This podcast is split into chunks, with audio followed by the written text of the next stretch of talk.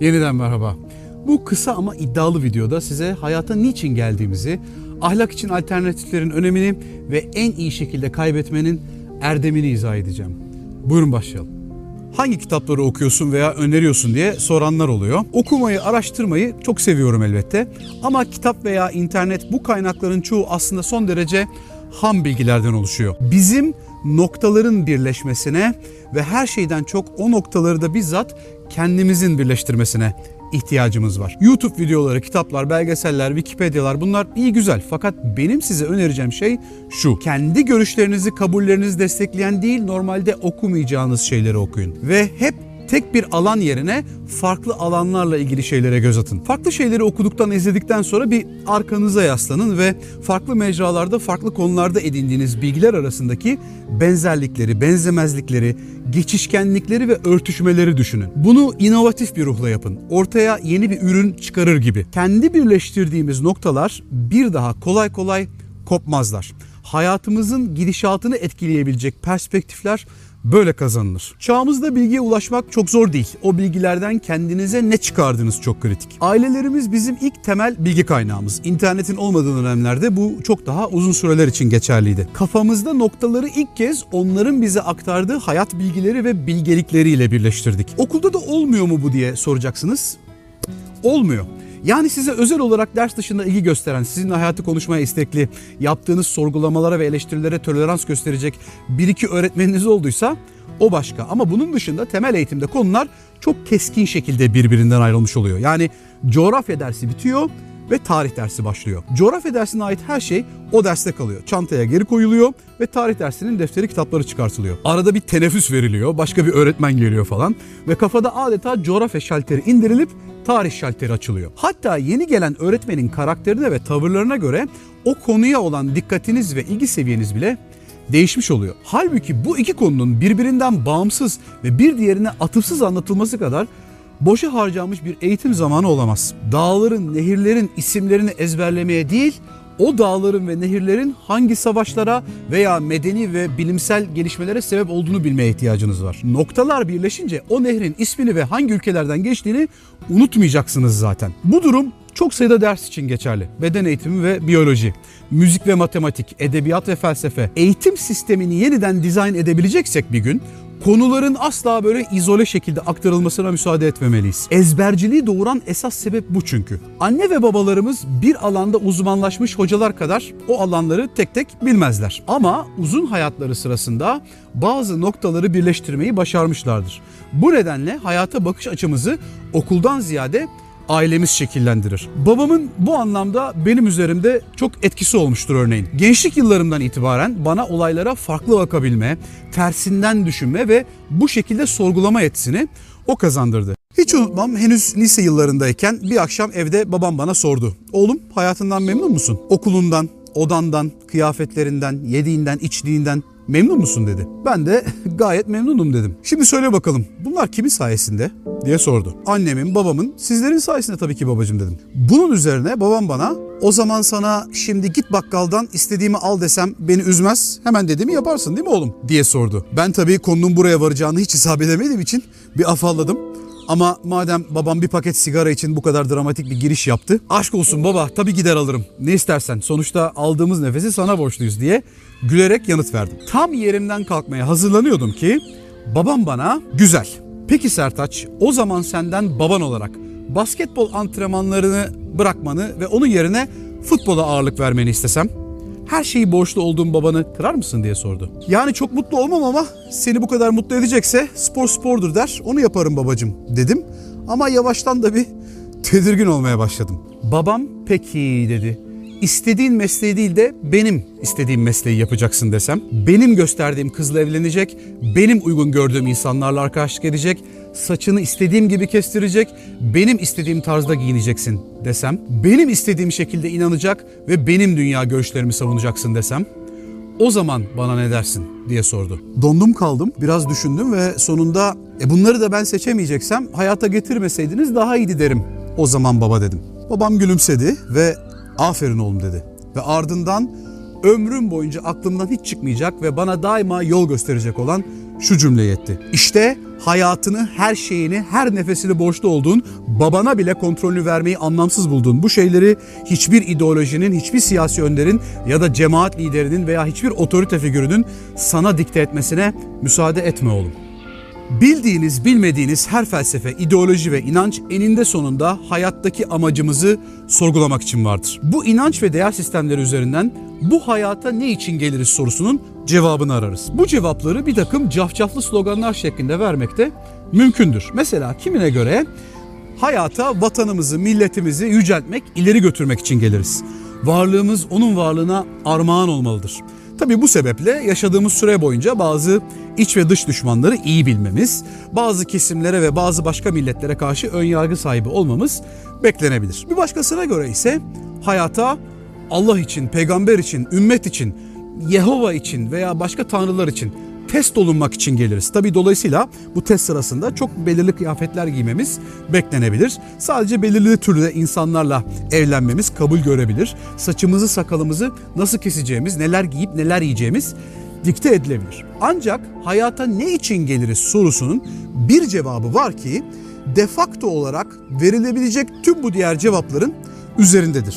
En geniş küme olarak hepsini kapsar.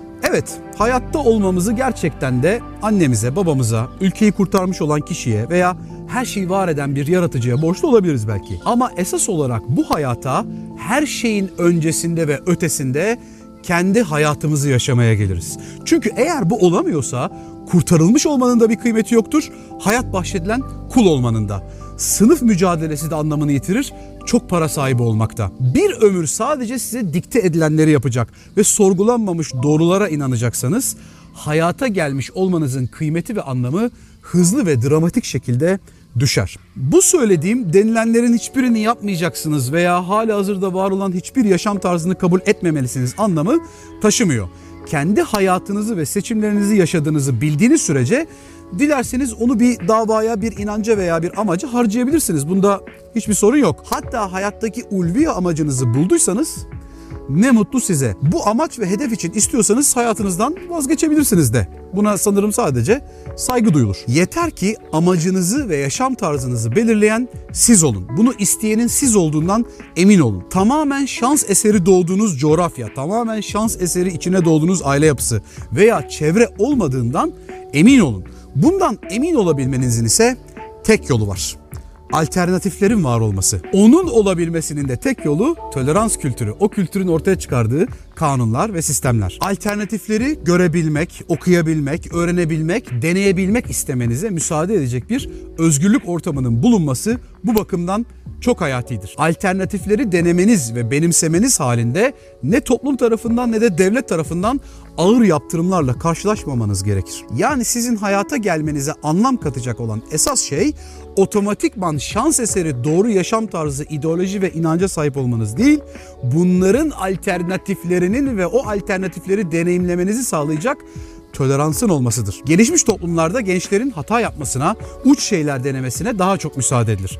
Daha çok tolerans gösterilir. Saçlarını acayip renklere boyamak istiyorsa mesela okul buna ses etmez. Gençler evlenmeden önce birlikte yaşamak istiyorlarsa aileler veya mahalledekiler ortalığı ayağa kaldırmaz. Genç bir kız trenle ülke ülke dolaşmaya karar vermişse toplum ona kötü gözle bakmaz. Genç bir erkek küpe takıp sabah akşam gitar çalıyorsa veya paten kaykay yapıyorsa çevresi onu kayıp gençlik diye yaftalamaz. Bu insanlar orta yaşlarına geldiğinde de sevmediklerini fark ederlerse kariyerlerinden vazgeçip daha az getirisi olan ama daha mutlu oldukları bir şey yapmaya daha çok cesaret edebilen insanlar olurlar. Bu daha mutlu ve kendiyle daha barışık bir toplumun tablosudur. Alternatifler hayatta çok önemli bir şeyin daha ön koşuldur.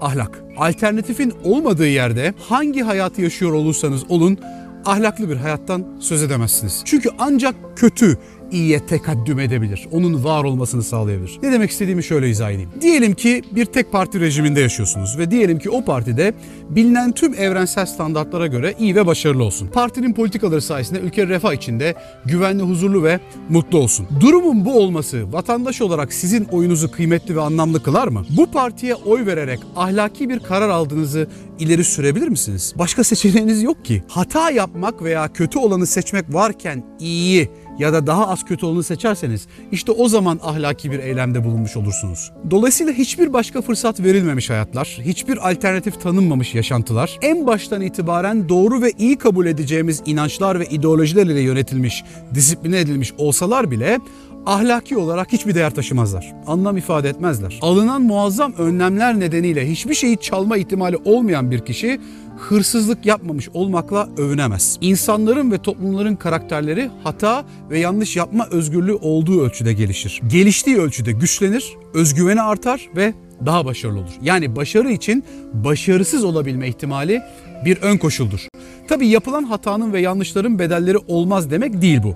O bedelleri ödememişseniz hata yaptığınızda düşünmez ve yanlış içinde olduğunuzu hissetmezsiniz. Ama hiç hata yapmamış veya hatalardan ders çıkarıp her seferinde doğru olanı seçmiş olmak bile anlamlı ve başarılı bir hayatın tek ölçütü değildir. Bunu söylüyorum çünkü birçoğumuz hayatı kazanılmış başarılarla ölçer konulan hedefte başarılı olunamadıysa hayata gelme amacına ulaşılamadığı dolayısıyla da hayatın anlamının azaldığı veya tamamen yitirildiği düşünülür. Bu düşünce biçimi modern toplumda o kadar baskın ki insanları intihara bile sürükleyebiliyor. Çünkü devamlı tekrarlanan moto ne? Hayatta kaybedenlere yer yok. Tarihi kazananlar yazar. Kimse kaybedeni hatırlamaz. Yani kazan da nasıl kazanırsan kazan. Gerisi önemsiz. Bana inanın dostlarım bu doğru değil. Tarihi kaybedenler de yazar. Bu sadece nasıl kaybettiğinizle ilgilidir. Başarısız olduğunuzda dahi nasıl başarısız olduğunuz önce size sonra başkalarına ders ve ilham kaynağı olur. Bir şeyde başarısız olmak bazen uzun vadede aslında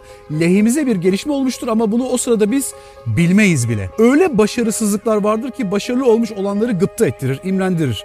Kazanacağım ama keşke böyle kaybetseydim dedirtir. Şimdi gelin size tüm kazananları gölgede bırakmış bir başarısızlık hikayesi anlatayım. John Stephen Aquari 1968 Meksiko City olimpiyatlarında yarışan Tanzanyalı bir atletti. Bir maraton koşucusuydu. Ne var ki tüm antrenmanlarını ve hazırlıklarını yaptığı ülkesi Tanzanya'nın rakımı yani deniz seviyesinden yüksekliği Meksiko City'ye kıyasla çok düşüktü. Dolayısıyla vücudu çok daha yüksek bir rakımda maraton koşusu yapmak için hazır değildi. Ama Aquari bunu bilmiyordu. 75 atletin katıldığı 42 kilometrelik olimpiyat maratonuna herkes gibi başladı ve hemen ilk dakikalar içerisinde ön gruptaki yerini aldı. Ne var ki 19. kilometre esnasında koşucular arasındaki sıralamasını ilerletmek isterken vurgun yer gibi oldu ve adeta bilincini kaybetmiş şekilde düşerek çok sert biçimde yere çarptı. Bu düşüş nedeniyle fena şekilde dizini yaralayan Aquari'nin diz kapağı yerinden çıkmış ve omzu sakatlanmıştı. Hobi olarak koşan insanlar bile bilir ki bu şartlarda bir maratonun tamamlanması mümkün değildir. Herkes Aquari için yarışın bittiğini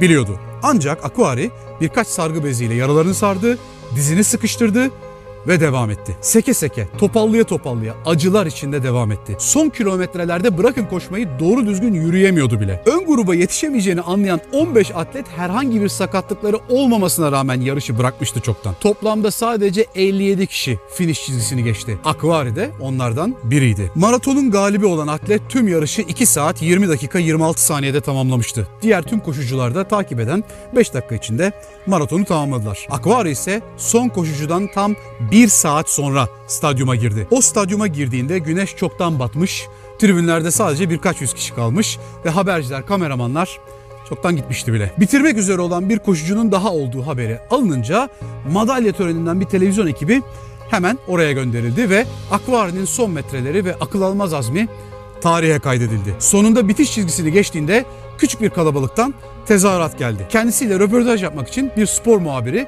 yanına geldi ve herkesin aklındaki soruyu sordu. Neden devam ettiniz? Akvari'nin cevabı bugün hala ülkesinde bir gurur kaynağı ve dünyanın her yerinden sporculara ilham veren kısa bir demeç oldu. Ülkem 5000 millik yolu beni yarışa başlayayım diye göndermedi. 5000 millik o yolu beni yarışı bitirmem için gönderdiler. Akvari spor tarihine en muhteşem sonuncu olarak geçti. Peki maratonu kazanan isim kim miydi? Bilmem. 1968 olimpiyatlarının çok kazanan oldu. Ama bunca zaman sonra ve daha asırlar da geçse hatırlanmaya değer tek hikaye Aquari'ninki. Hayata ne için geliriz? Her şeyden önce bu hayatı yaşamak için. Kendi bildiğimiz ve kendi seçtiğimiz gibi yaşamak için. Onu tamamlamak için. Kazanmamış olsak, sonuncu olsak bile sonuna kadar yarışmak için. Bu hayat maratonunu nasıl koşacağınızın veya koşup koşamayacağınızın kararını ve kontrolünü kimseye vermeyin. Ve tabii muhteşem başarısızlıklar demişken kanalıma bir göz atın, abone olun, paylaşın. Tekrar bekliyorum.